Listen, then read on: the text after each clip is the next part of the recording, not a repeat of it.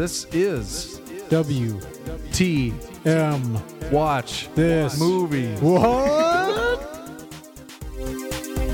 How you doing? Oh, good for you. Oh, Oye, Pecha, yeah. Oh, wait. I ain't drinking up. First, you gotta do the truffle shuffle. Obviously, you're not a golfer. Watch a few movies, take a few notes. W. T. M. Watch This movie. Welcome back to a brand new episode of WTM Watch This Movie. I am Eric Mulder. Some of us pump, and some of us slump.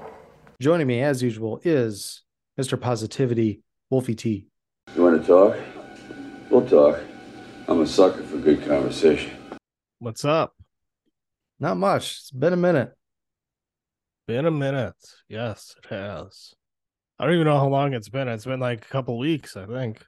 Well, it took me forever to uh, edit that Sandlot episode, which is kind of a prerequisite for Evangelion, but well worth it. A lot of raw material. Although I, I don't think you had a lot to cut out. It's just a, No, a lot to go through and make sure it's a okay.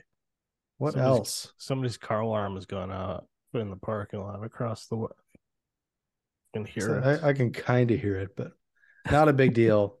Not going to edit it out. I'm going to trudge forward.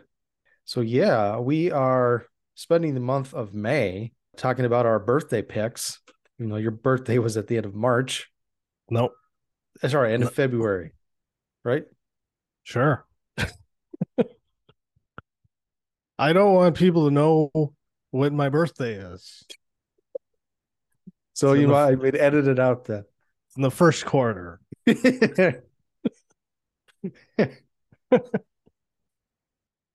Okay, it's in it's in February. Okay. it took me a while to pick a, a movie to to do. Um no uh Eric tried to pressure me to pick Norbit. yeah, I was really pressuring you.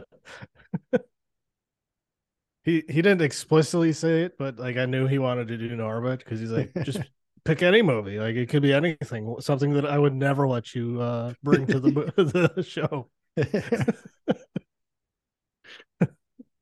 and what did you go with again?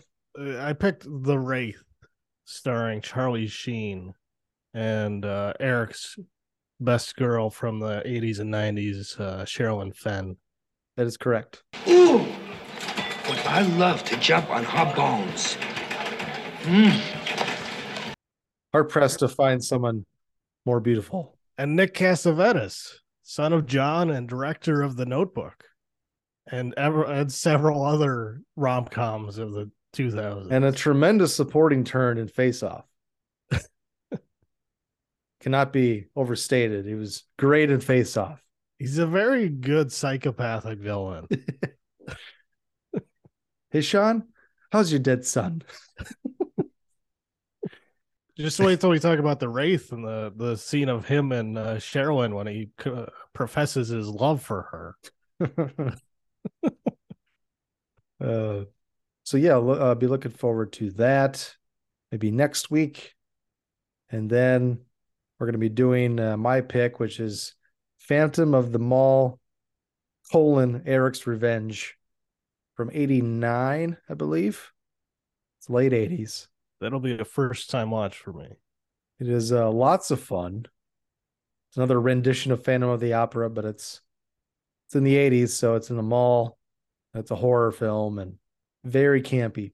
I want to say the only version of Phantom of the Opera I've seen is the one from the 60s. Okay, you remember who was in that? like 62 i want to say it's not a musical but i always meant to watch the one from uh the 20 uh, the 1925 one i think or 43 Hmm. god there's so many. Probably three times as many as uh, Stars Born. yeah i think 1962 is the one i've seen. And it's um herbert lom as the phantom. Okay. directed by terence fisher. So yeah, that will also be hitting your ears in May, followed by maybe another recently seen before we get into June. in our summer block of movies. I was gonna say the next recently seen, I could just probably review uh all the Fast and the Furious movies yeah. because the plan is to watch them all within the next two weeks, so I can be prepared for the end of the road begins. Fast X.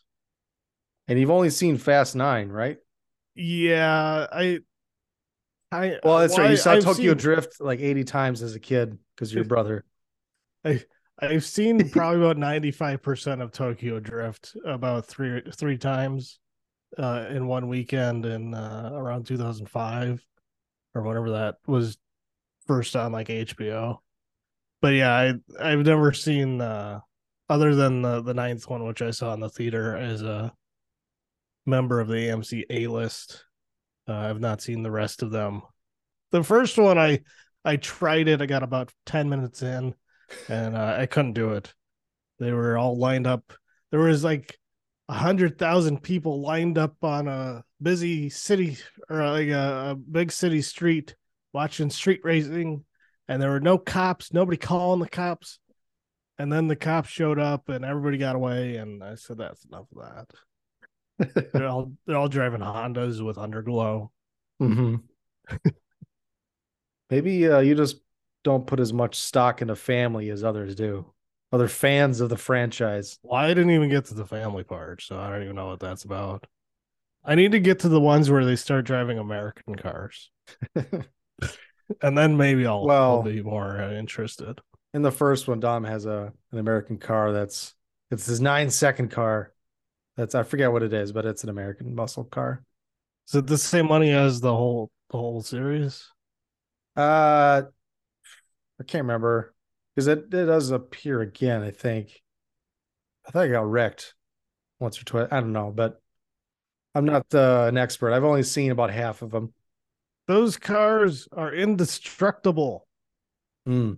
I just saw a trailer for the new movie, and there's a scene in there where Dom is on the top of a, a dam, and there's two semi trucks driving at him, trying to smash him. And he gets out of the way by driving off the side of the dam.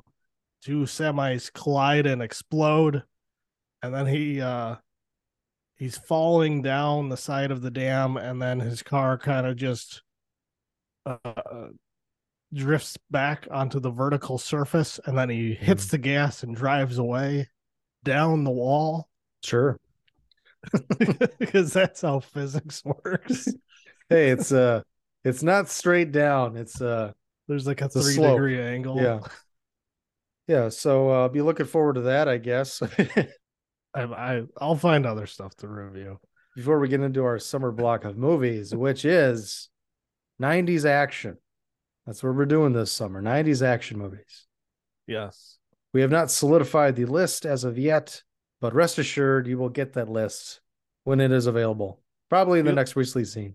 Yeah, feel free to recommend some stuff because uh like we got a good uh Eric's got a good list of potential movies and I'm not solid on anything yet. So Mhm. there's a few where it's like, yeah, that'd be a good one to do. But uh yeah, I'm open to to suggestions from listeners as well. All right. Well, let's get into it. What did you see, Clarice? What did you see? Uh, you challenged me to watch Hatching.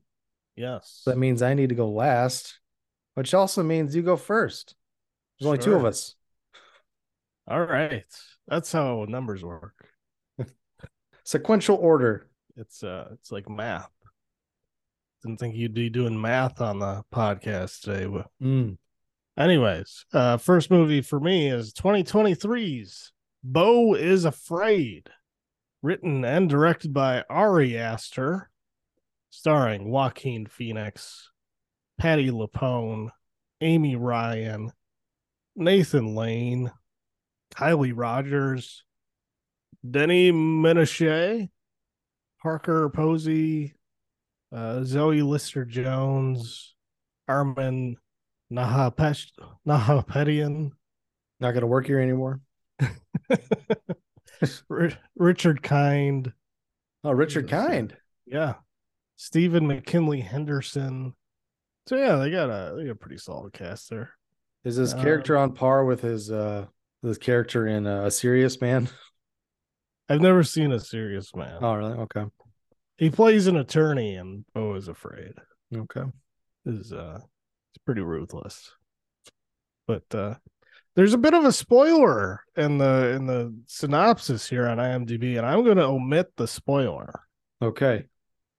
It's probably not a big spoiler, but anyways. Synopsis A mild mannered but anxiety ridden man confronts his darkest fears as he embarks on an epic Kafka esque odyssey back home. There's a word you don't hear every day. Kafka esque. I think don't. I I think the only exposure to Kafka I've had is I've seen a movie called The Trial with um uh, Anthony Perkins, which was interesting. But I I don't know what's your familiarity with Kafka. Nothing really. Yeah. Not really So- familiar at all. I think it's an apt description from what I've known. I don't know. Anyways, so it's kind of a it's it's really bizarre, very surreal, but also extremely funny. I was laughing so hard at this movie. Um, I got to see it on the IMAX too, which was great. Um, I had to go to the one that I previously had not cared for, although I was maybe a bit too harsh of a judge of it. It was okay. Uh, Southdale? The Southdale one it was okay. Um, although I think they had emergency exits behind the screen because they had lights on, like behind the screen on the bottom of each side. So Mhm. there's like a hallway going back behind the screen for some reason. That was a little distracting, but uh, the theater itself is all right. Uh, it's uh, it might actually be the biggest one in the area as far as the AMC IMAXs. Really? I thought maybe Eden Prairie was maybe a little bigger. I, th- I every time I go to the Southdale one, I'm just disappointed by the size. I know. Well, it's I think there's more seats in the Southdale one, but like they're I don't know if it's more compact. I don't know. It's just it's it's a different setup than the other two. Um because the other two are like just like I'm making hand gestures so our listeners can't get the, the full experience. It's just like one set of uh it's like one rectangular area of seats and it Mhm. goes like A through. Yeah, because it isn't the luxury seating. It isn't the double seats with the tables or anything Right. like that. It's single like auditorium seats, the Yeah. rockers, Yep. the old rockers from about 15, 20 years ago. And I think Eden Prairie and Rosedale, they both go like A through L. Um, but like I think it's a steeper slope too. Um, whereas in Southdale, it's kind of like an M shape. Like they have some seats on the outsides of the aisles, and then like the back row has like seats all the way across, and then there's like another half row in the back for like handicap seating, and um, it goes through N, I think. So, like, there's an extra row or two of seats in the Southdale one. Plus, I think it's wider. Hmm. So I don't know. It's it's interesting. Like, it didn't feel like I was as high up sitting in the back row, uh, right under the projector, as I was like when I go to Rosedale or the time I went to Eden Prairie. So I don't know. It's interesting. I I like the Dolby better overall as an experience, but uh as far as IMAXs go, it's not. You could do worse. You prefer the blackest blacks? yes, I, the sound that I can feel. Now here AMC's uh doing another like a sequel to their Nicole Kidman ad. They already had another version of it. It was like a like the the one they have now is like a minute or a minute 15 or something like that. And they had one that was like 30 seconds that was like similar but slightly different and they had different movies that she was like actually like watching. And they ran it for like a month and then they went back to the the original one. those, So, those parody videos of her watching other movies are hilarious. but so I don't know. I I would suggest I'm already in the theater. You don't need to sell me on the theater experience. Yeah. I don't need to see it before every movie. But anyways, Beau is afraid. I saw it on the IMAX, which is great because it's a it's very uh kind of visually interesting movie. Um it's uh like I said, it's very funny. So like, if you're expecting like another horror movie from Ari Aster, um, because he did Midsommar and he did Hereditary, um, it's not so much like that. If you've seen, um, what's this short called? The Secret About the Hender about the The uh, Johnsons, or the there's something about the Johnsons. Johnsons, I think.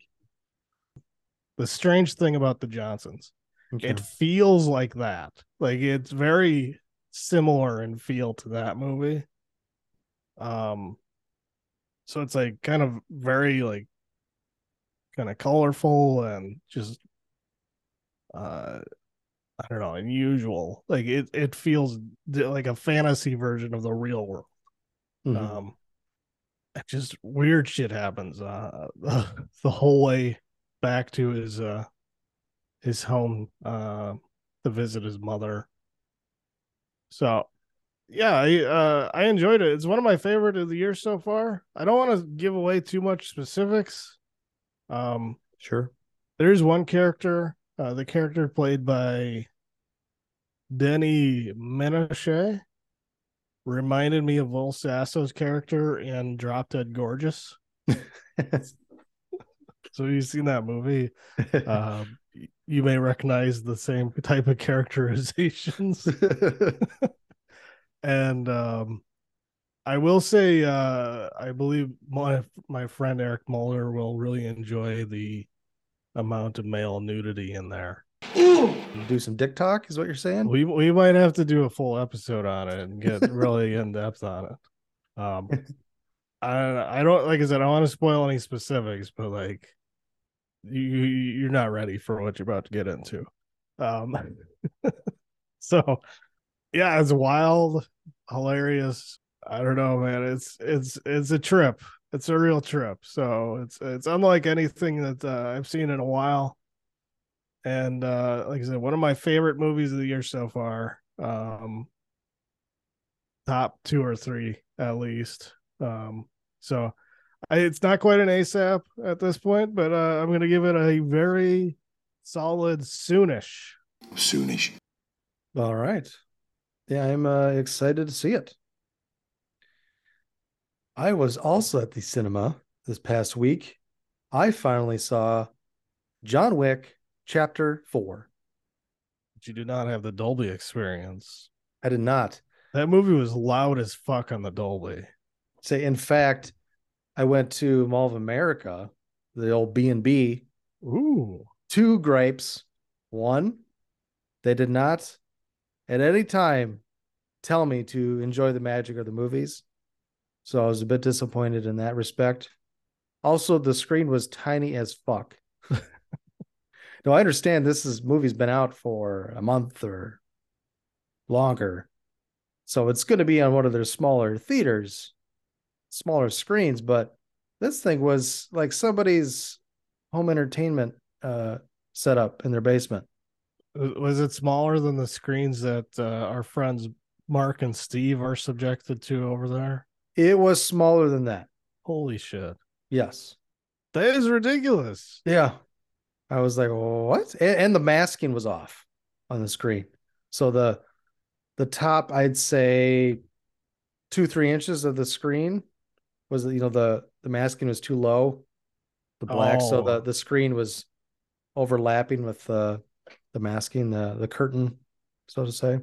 Yeah. So the, like two, three inches of the top part of the screen was projected onto a black cloth. I saw a movie at Southdale recently where the trailers were like that, but then when the movie actually started, it was like the right the aspect ratio. But like it should be set up for the movie you're watching at least. Yeah, it's it's it's generally supposed to to do that. Once in a while, you'll find a trailer that's not available in both. or you just can't get it in time. There's some error. Like that's what happens to us once in a while. Um, you just Well, it was like with it was but- like the whole tra- like all the trailers. It was like they meant to uh raise it up for the trailers and lower it when like the actual movie started, Mhm. and they just like had it down the whole time. I see. Um, the Inver Grove AMC doesn't even bother with that. I don't even think they, they work. They just like, you know, you're gonna have like silver parts on the top and bottom if it's not a like a full sixteen by nine. Yeah. Uh, so yeah, with that out of the way, I, I mean, I guess I still want to support. I want there to be a movie theater in of America, but they need to step their game up. Yes. Now they also have Screen X, so you can't. I don't want it to be known as a small screen theater because it probably has the biggest screen in the state. With that Screen X, but they're kind of cheating because they have three screens in one room. Have you have you tried that yet? Not yet. I'm I'm wary of trying that because I don't know how that works. Yeah, they're. I think they're they were advertising some sort of a special uh selection, like they were going to show four movies, you know, from the past, the past year or two, over like a couple of weeks. Hmm. Come get the Screen X experience, that sort of thing. I think they were doing Top Gun, Maverick again, and a couple others. But uh, I'd be interested to try it once, especially in a movie that I've that I've seen already, so that I won't ruin anything if I hate it. Yeah, I just wonder how that works because it's like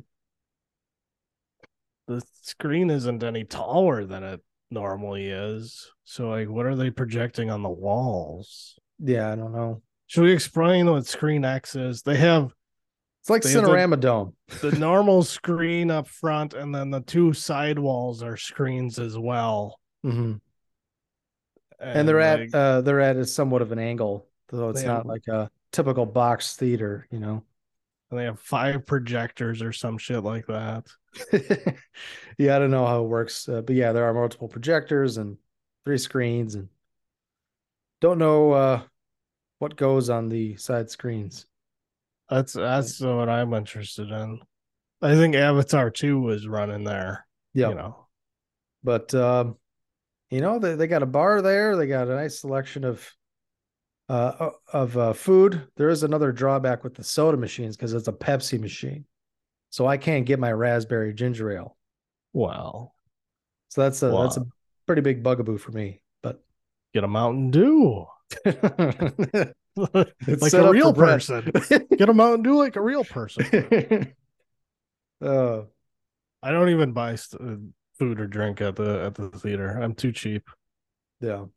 Like even when I want to, I, I go on the app and I'm like, five bucks for a small soda. Fuck that. No way. Four fifty for M and M's. No, thank you. hmm I saw John 4 with the wife at the 11 a.m. showtime Oh boy. on a Tuesday. And both our tickets together were 25 bucks. Jesus Christ. for So- a movie that's been out for four weeks. Yeah, on like generally Tuesdays is kind of like every movie theater is like, hey, it's five dollars or seven bucks Tuesdays, you know, it's discount Tuesday. Yeah. And uh and it was an 11 a.m. screening. Forget the matinee. This was in the morning. and they didn't uh they don't have like 25, 30 minutes of trailers after like the scheduled showtime like AMC does. yeah. So this movie started at like 11 10. That's not bad. Yeah. So this was an early movie, even with how long this movie was. It was over before two o'clock. so, uh, yeah. Enough about the theater. B and B got to step their game up, I guess. But Bring John back the magic of movies. yes, please. Directed by Chad Stahelski, starring Keanu Reeves, Laurence Fishburne, uh, George Giorgio, Georgiou, uh, Lance Reddick, rest in peace, Clancy Brown, Ian McShane, Bill Skarsgård, Donnie Yen, Amy Kwan, Hiroyuki Sanada, Scott Adkins. That'll do it. Synopsis John Wick uncovers a path to defeating the High Table, but before he can earn his freedom, Wick must face off against a new enemy with powerful alliances across the globe and forces that turn old friends into foes. So there was definitely heavy Warriors influence on this movie. you think? Some rival gangs and uh, uh, a radio DJ that's uh, forecasting uh, or broadcasting all of John Wick's movements. there were some scenes that were lifted directly from the Warriors. like it wasn't even an, an homage; it was just like plagiarism. Yeah, well, they do a lot of homages to different movies and uh, ties to cinema. I think they even played the same song, especially with the the the international cast with Donnie Yen and the uh, Hiroyuki Sanada and Scott Adkins is uh he's a martial artist as well, which I don't know much about, but people on the MMC podcast and listeners of it heard them talking about uh, Scott Adkins quite a bit on Facebook and Twitter. Uh, I, th- I think our friend Walter was is a big fan of the Scott Adkins. but uh, anyways, he's not a fan of much. yeah, but he is a fan of Scott Adkins. so that's saying something. Yeah, there's a lot of fun action in this movie. It's pretty much like two and three. You know, I, I love all the John Wicks. Uh, I still like the first one the best, and I do not mind them doing the you know the world building, all that stuff. Makes it uh, keeps it silly and fun, and it helps set up some of the action.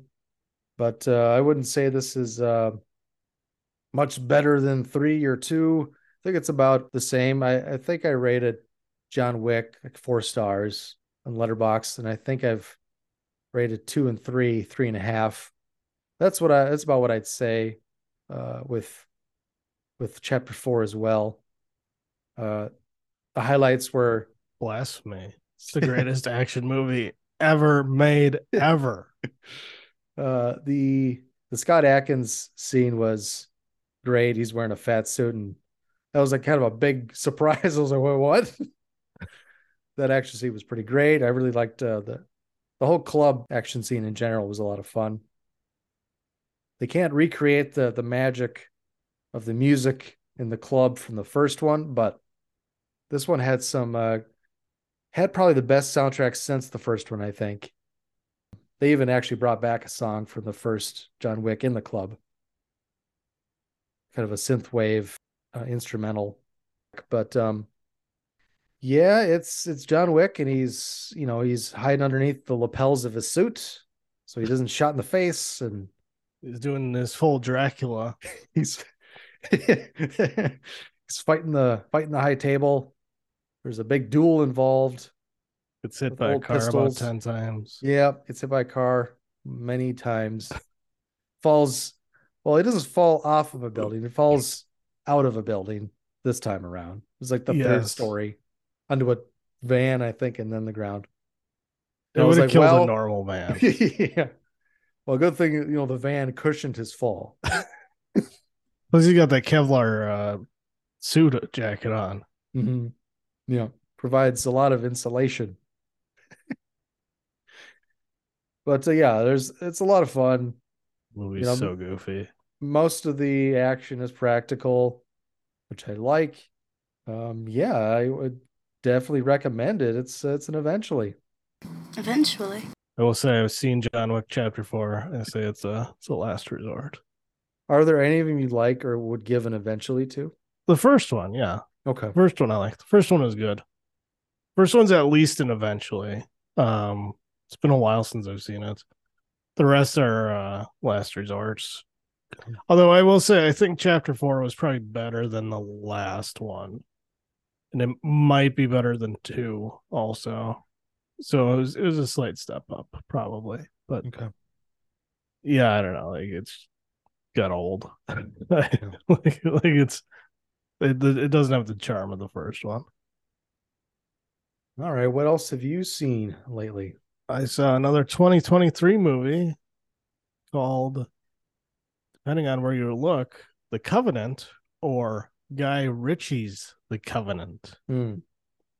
Directed by Guy Ritchie starring Jake Gyllenhaal, Dar Salim, uh, Sean Sagar, Jason Wong, Rhys Yates, um, Christian Ochoa Lavernia, Bobby Schofield, Emily Beecham, Jonny Lee Miller, Alexander Ludwig. That's probably good enough.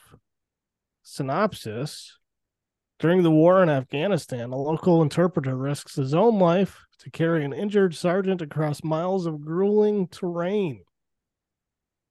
I will say this has a bit of a political slant to it, as it uh, it's kind of a commentary on the U.S. military's use of local um, Afghanistanis, Af- Afghans. I, I don't know what do you call a group of people from Afghan? Uh, It, might be uh well, I know Afghan's also a blanket, but uh, is is like a could- Spanish for Spaniard. I think you could also you might be able to say both, kind of like in Argentina, you can say Argentinian or Argentinian. Argentine. Argentine. I don't. Um, local people. The, U.S. military used local people from Afghanistan as in, interpreters, with the promise that they would get them visas to come live in the United States after their tour of duty. And they kind of screwed a lot of those people on that promise and and never got them out of the country. And obviously, with the Taliban in charge of things over there, a lot of them uh, were killed after the fact as traitors to the country of Afghanistan. So uh, a big part of the the, the story here is um, an interpreter uh, is assigned to uh, Jake Gyllenhaal's uh, group of soldiers regiment or I don't know. I'm not a military guy. I don't know what the group is called. But uh and their their job is to go and um seek out Taliban explosive uh manufacturing sites. And so uh they kind of get lulled into a tr- or a pulled into a trap and the interpreter saves Jake Gyllenhaal's life. And um, after the fact, the interpreter has to go into hiding. Uh, meanwhile, Jake Gyllenhaal's back at home convalescing, and so he takes it upon himself to get not only the paperwork done to get this guy and his wife and their newborn baby out of Afghanistan to the states, but he sets up the operation to go in and physically retrieve him. And I gotta say, this might be the best Guy Ritchie movie I've ever seen. Mm, Wow.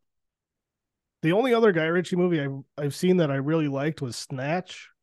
And this is completely different than that or any of his other, uh, you know, London um, mobster comedies or whatever he does, you know and he keeps putting out those types of movies with Jason Statham and um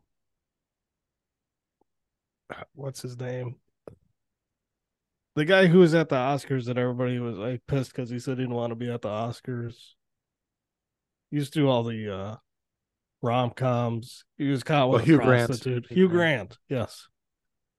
So he keeps putting out these just like middle of the road, like not very funny action comedies with Jason Statham and Hugh Grant. And then he just drops this like really good war movie. And it's like a straight like action drama war movie, thriller. It's not a comedy. It doesn't have his usual cast of characters. It's not set in England or anything like that. And it's uh, maybe the best thing he's ever put out, at least from what I've seen. And it's like, well, if you could make movies like this, why don't you make more of these and less of those other ones? You know what I mean? So Did you like Lock Stock? it was okay. Like, like I've seen a lot of them. I don't know if I've seen all of his, but like every one of them, it's just like that's okay. Not great, but um, Snatch was like the one exception where I actually was like, okay, that was a really good movie. I really like that.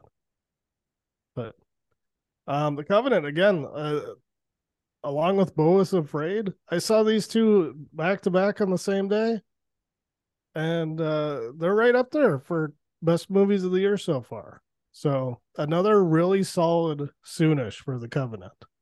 Okay. Soonish.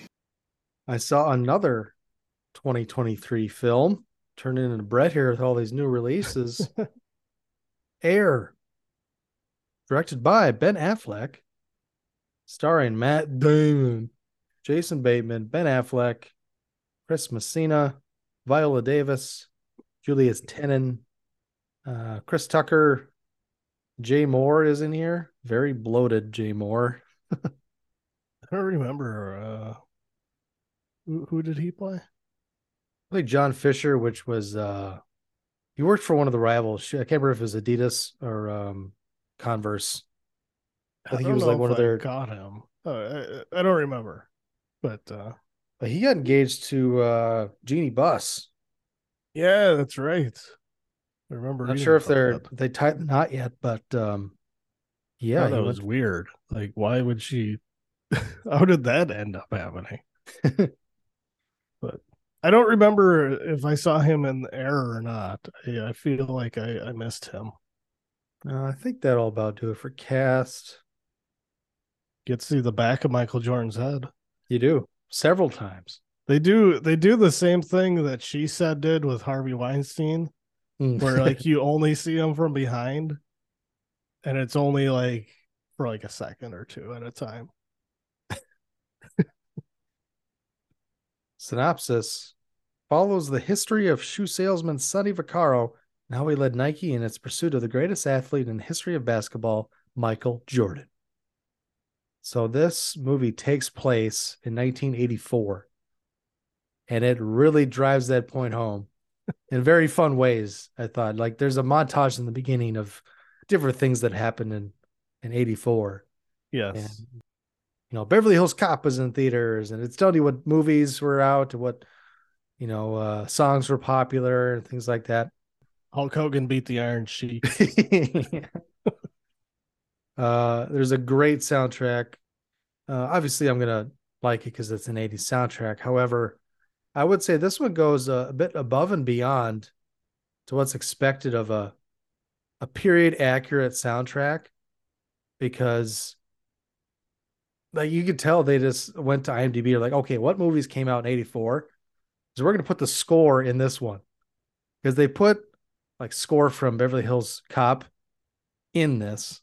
You know, it's not a it's not a pop song, it's the score from the movie. Mhm. And they also do the same thing with Body Double. And it was it starts playing. I'm like, oh my God, they're playing Body Double.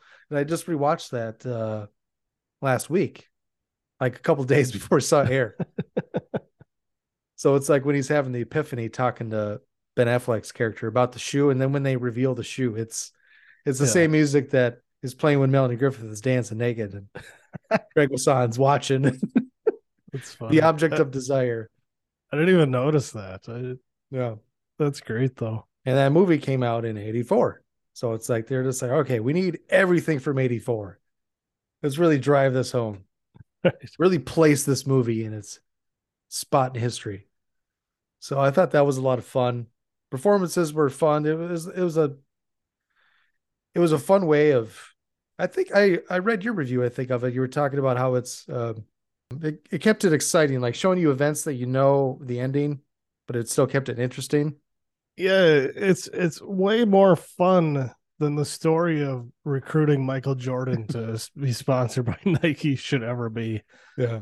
And yeah, like like you mentioned, uh, it's a you it's a foregone conclusion that he's going to sign with Nike. Everybody knows he signed with Nike. Like it's the Mhm. most famous shoe in the world, but like it's still like built suspense up to it. Like, is he going to do it? Is he going to go to Adidas? is he going to go to to Converse? What's he going to do? I mean, he hates Nike. I mean, that was, they hammer that home. With like Nike was like his last choice, and then they keep throwing all these different things in. Like, like damn, maybe they don't get him. maybe he doesn't sign with them. But uh mean, yeah, they do a really good job of that. It's just like keeping you on the edge of your seat, even though you know like the, the, how the story ends. Right. And there's a lot of things, I guess, surrounding this uh, little piece of history that I didn't know about, like some of the NBA's rules regarding shoes and colors on shoes and Right. things like that, or maybe things I just don't remember. But uh, yeah, it's uh, it's funny. It's you know, looking at the runtime going in, I was I think it's like 113 minutes, something like that. I was like, "Mm, I don't know. Based on true story, I would these movies are typically two hours, 10 minutes or longer.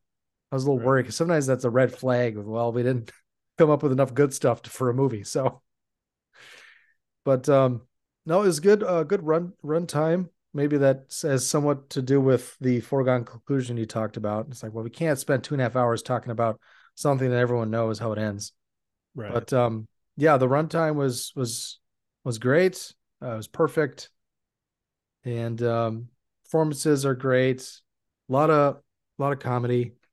I mean, Jason Bateman is he's doing his typical thing, and Yeah. um, it was a lot funnier than I thought it would be too. yeah, Ben Affleck's kind of uh, he's he's more funny with like like visually with the fashions he's he's wearing of of the era. That's pretty cool. It, it was kind of interesting learning about Phil Knight in real life and Sonny Vaccaro. it was funny. I forget. Did Matt Damon gain weight for this movie? Do you remember hearing about that, or did he? No, I think that's just how he he's been for the last several years when he's not doing action stuff. He just like, you know, that's that's his body now, and uh they make fun of him there's being fat so many there's so many fat jokes in there. It's hilarious. It's like it's like so you're uh you sell athletic shoes. Do you ever go to the shoes. Do you ever go to the gym? Do you ever run? It's a running shoe. No. No. but uh, yeah, just a lot of fun.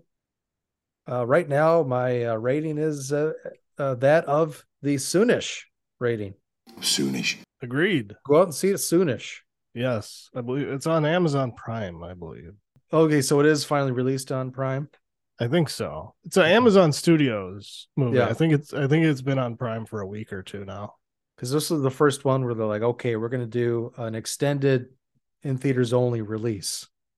I don't think that's the the first time because there's been other ones like Honey Boy was on Amazon Studios a few years ago, and Yeah, but I think they did um at least since the pandemic, you know, they do a lot of like, okay, it's there for two weeks and it's in, Oh, only in true, limited yeah. theaters, you know. yeah, And this was a wide release in theaters only for at least a month. I can't remember if they were going to go 45 days or just a month, but it was w- one of those two. So, and they Right. it made, I think around 90 or 100 million. Like it did pretty well. It didn't make money in that regard, but you know, they don't measure it the same. Yeah. I saw it on a Monday night. I can't remember who was open. It must have been opening weekend, or you know, the Monday after opening weekend, and there was a really good audience there for a Mhm. Monday night. Like it did Um, very well for a streaming movie, like one of the best. because I think it came out WrestleMania weekend, so I didn't have time to go see a bunch of movies over the weekend. So, but yeah, it, it had, a, it had a really good audience for what you would expect, uh, you know, on a weekday. So, uh, what is the last film you're going to talk about? This is a brand new, fresh movie I saw this afternoon before recording on the Dolby screen. 2023's Guardians of the Galaxy Volume 3. Oh, good for you. directed by uh, Directed by who? eh, our friend Zolly would call him known pedophile James Gunn. Allegedly, I should say that for legal purposes. allegedly. That's that's what other people might call him. Um some would say that Disney Studios or even Marvel Studios directed this movie, just like every other Avengers movie. With that article that Marvel came out movie. about that uh what former Marvel executive that was like, no, these directors don't direct these movies. We direct these movies. We as in Marvel does. Disney. I had seen that before. I, I want to say that that's thing that that story resurfaced recently, but I want to say that came out when Doctor Strange, the new Doctor Strange, was coming out. Mhm. because Sam Raimi Sam Raimi directed uh, Doctor Strange, but then like the studio went and like redid a bunch of shit Mhm. on it, and uh I think it came out then, and he's like, "Oh yeah, they told me that Marvel just like directs all the movies." And like the director is just there to put his name on it. Mm-hmm. Anyways, starring Chris Pratt, Chuck Chukwudi Iwuji. Maybe that's how you say his name. I don't know. Bradley Cooper, uh, Pom Klementieff, Dave Bautista, Karen Gillan, Vin Diesel, Sean Gunn, Nice try, Sean. Maria Bakalova, Will Poulter. I think that's about it for the major characters. Synopsis Still reeling from the loss of Gamora, Peter Quill rallies his team to defend the universe and one of their own. A mission that could mean the end of the Guardians if not successful. Yeah, I saw the first two movies in the theater and I really liked them. I which is a little surprising because I'm not huge on the MCU as a whole. Um, and uh, even like the first movie, it like I thought the trailer looked awful, but I ended up really liking it. And the second one I really liked. Um, this one, I I don't think it was as funny. Like there's jokes in it uh, that don't hit. I think the success rate of the jokes are is is much lower than in past movies. Um, it's also kind of depressing at times because everybody's just kind of moping around and shit, and like it's uh, I don't know, it's a different vibe than the the earlier movies in the series. Um, it's not as fun. We'll say the uh like the second half and specifically the, the third act really um lifts the movie up. Like the first half is just kind of meh uh, in my opinion. And then, uh, like the last half, it got uh, much better, and and the end by the end, it it kind of redeemed itself in a lot of ways. Um, and it it goes for more of an emotional punch in the second half. Um, and there's still some of the humor there, um, but it's it doesn't rely as much on the humor. Um, and it's actually better when it's going for that type of thing in the second half, along with the action and stuff like that.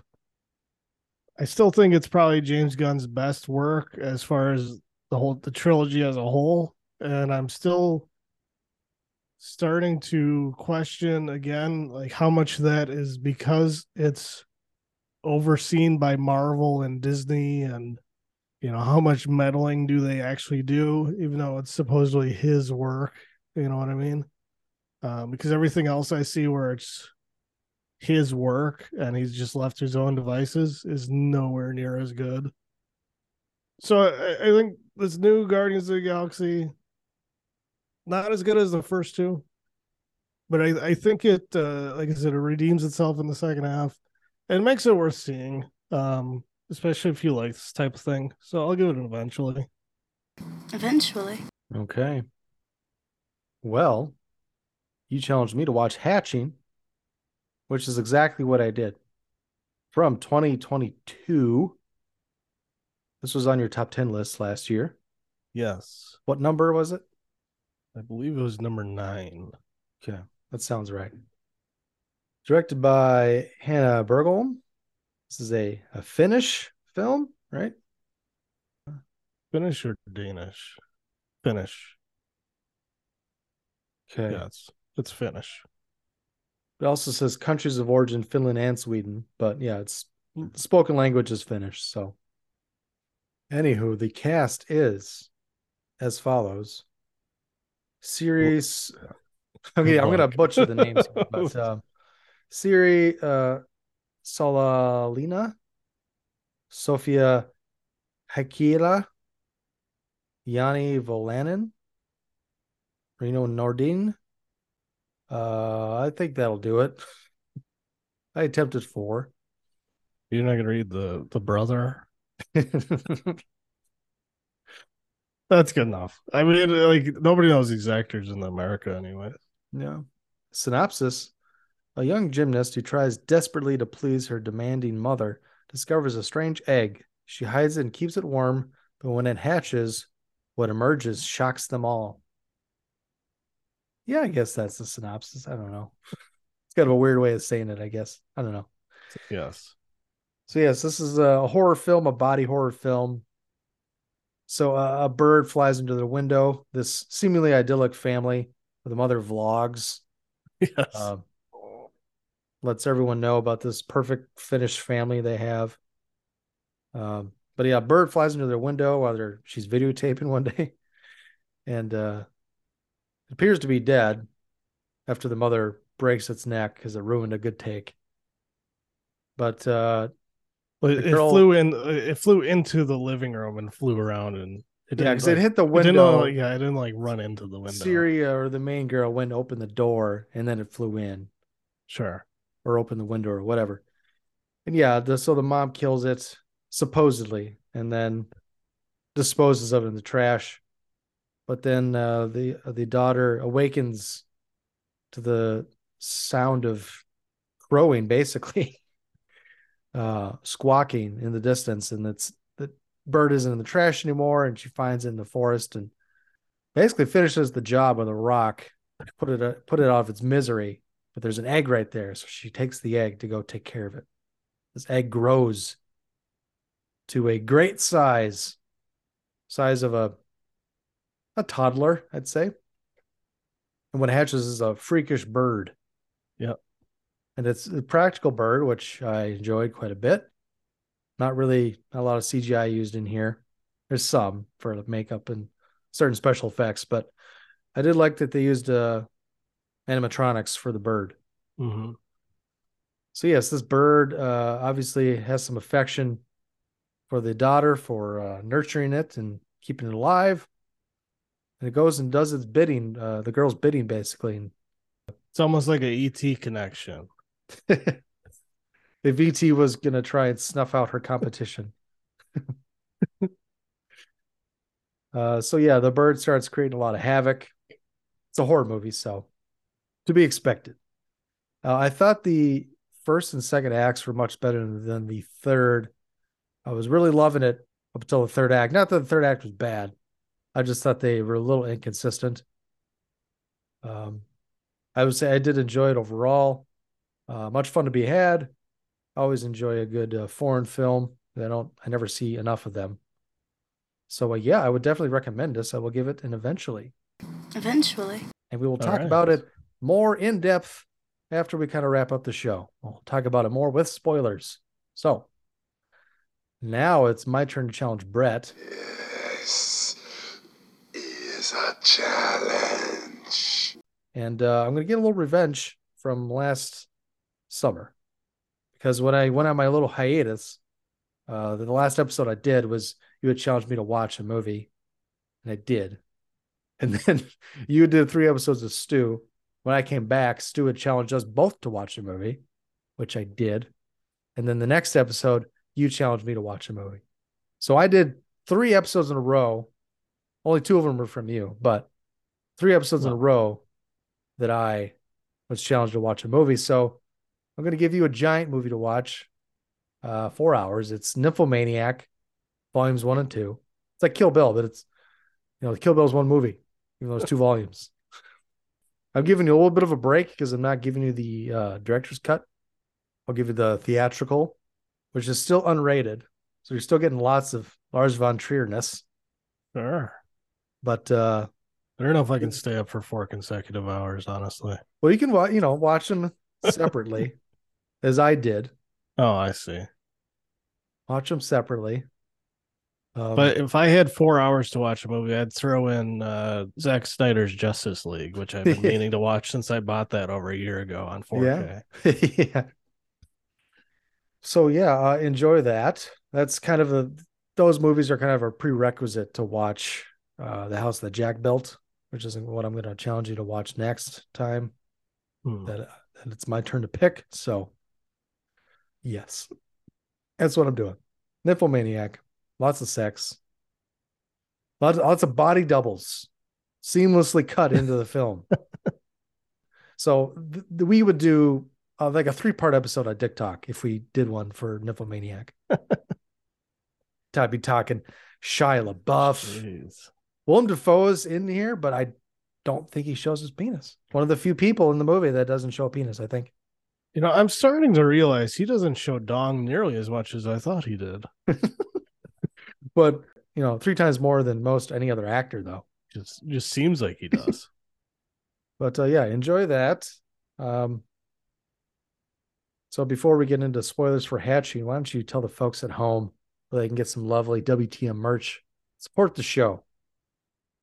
You can head over to WTM, watch this movie creator dash spring dot com. You can also support the show by uh, subscribing or rating and reviewing on Apple Podcasts, Stitcher, Spotify, Amazon Music, many other podcast apps. You can reach out to us. You can email us at watchthismovie at, at yahoo.com. Check out our website at WTMWatchThisMovie.com. And you can follow us on Twitter at watch this underscore movie or Brett at positively wolf one, which is the same as his Letterboxd profile. Mine is under Eric underscore Mulder. So yeah, check us out there. Now for hatching. Yeah, I guess my, my main problem, if you want to call it that, is uh you know, obviously it's an allegory. The metaphor. Yeah, It's a visual very metaf- metaphor. very metaphorical, but they you know they try to try to go the route of ambiguity and say is it is the bird real or not? When in fact, uh, it, with what they show you is very much like yeah, it's real. but they I thought they could have done a better job of making it ambiguous, making you question if the bird is real or not. I mean, you still can, but there's a couple of scenes that make it very clear that it is like otherwise the scene doesn't make sense if the bird isn't real. But unless they're telling it to you out of order. Well, I don't know if they ever like I don't know. Like they don't they don't really like explicitly kind of mislead you into thinking the bird's not real, I think. Well, you, you can be led to believe that the girls herself is doing all those things. Kind of. I believe that's what they're at least going for, but um, you know, at least you're supposed to be able to read it that way. Because you know, the egg and the bird can be a metaphor for mental illness and other. Well, everything is about trauma, right, Brett? True. I I thought it was kind of a metaphor for uh, puberty. yeah, that's another one. Um, I don't know if you can hear. I don't know if somebody in the garage is bumping their bass real loud or what, but it's just fucking driving me nuts right now. yeah, so like, I don't know, because it it's basically the the the bird has a mental connection with the girl, and it's it's like her. What do they call it? The super ego or whatever. The id it's like the id or like it, it's unchecked it does whatever it wants whenever it wants Yeah. and so it uh you know she's jealous of the neighbor and so it attacks the neighbor she's uh mad at the dog next door so it goes and kills the dog uh Mhm. because it bit her right she's mad at her brother so it goes after the brother you know stuff like that um and then eventually it's just like it becomes her and that's it you know and that's the teenager that you're stuck with Yeah. is uh this this thing that's kind of taken on like you said all the trauma and all the bullshit from the mom and mm-hmm. speaking of the mom oh my god what a terrible mom yeah, she sucks.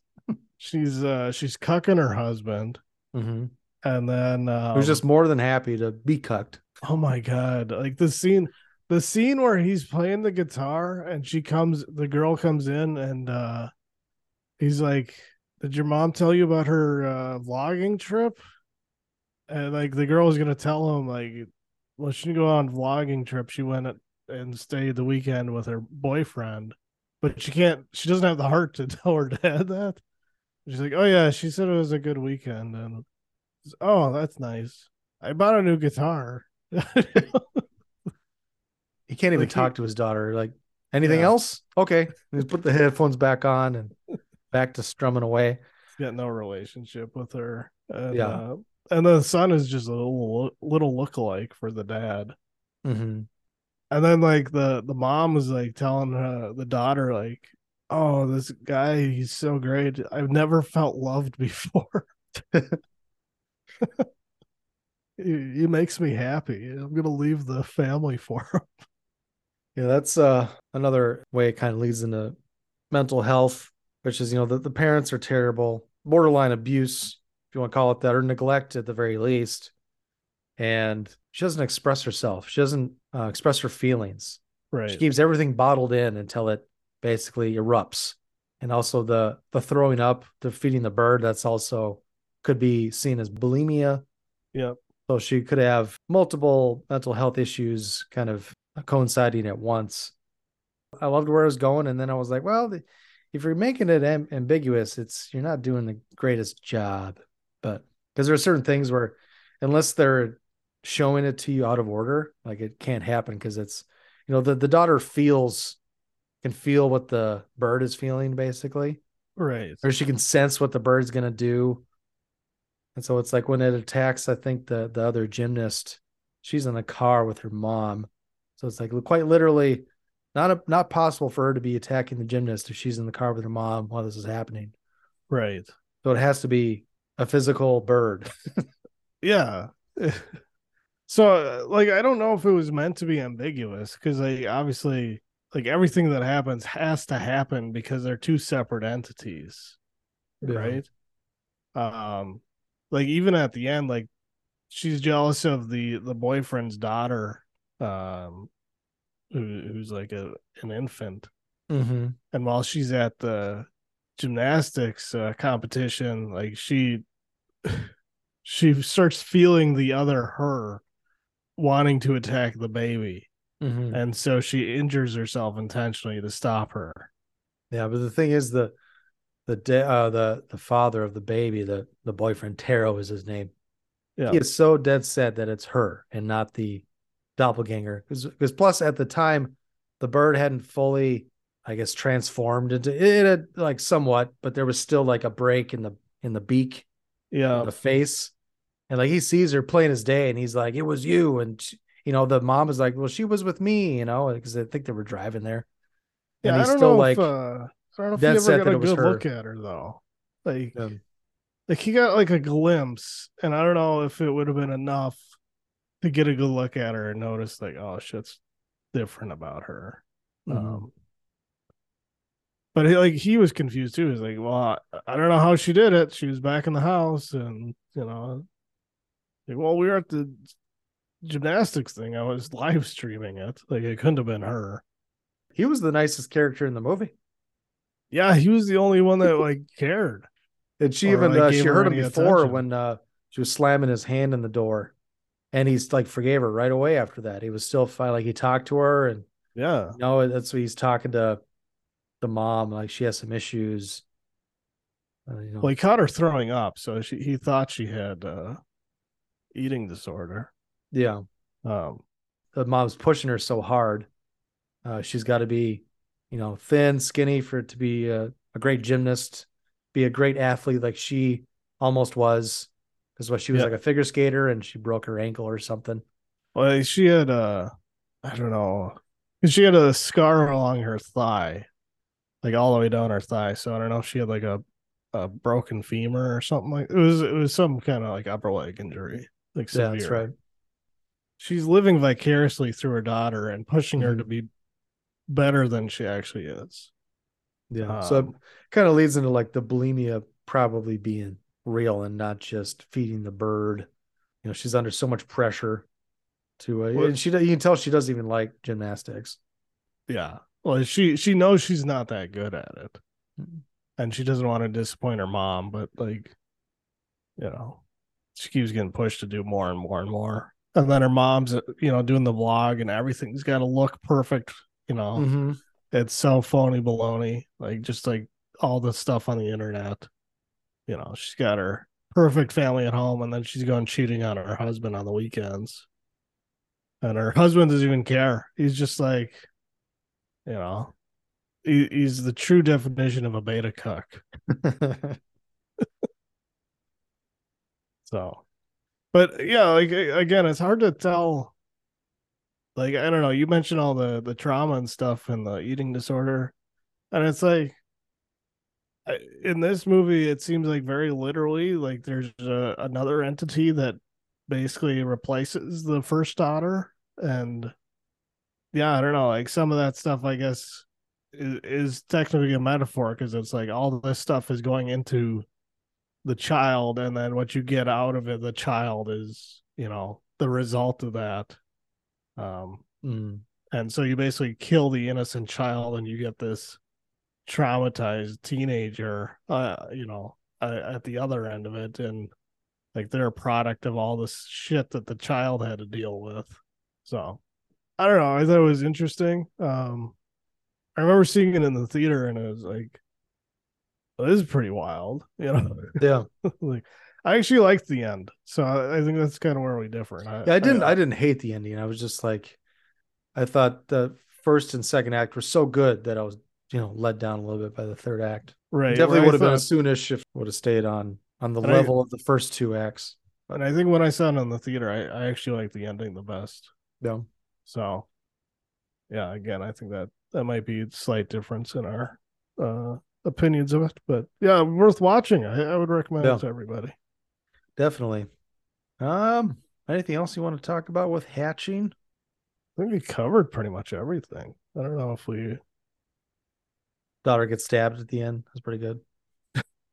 yes, the dad thought she had her period, and so he's like, "Oh, just uh, never mind."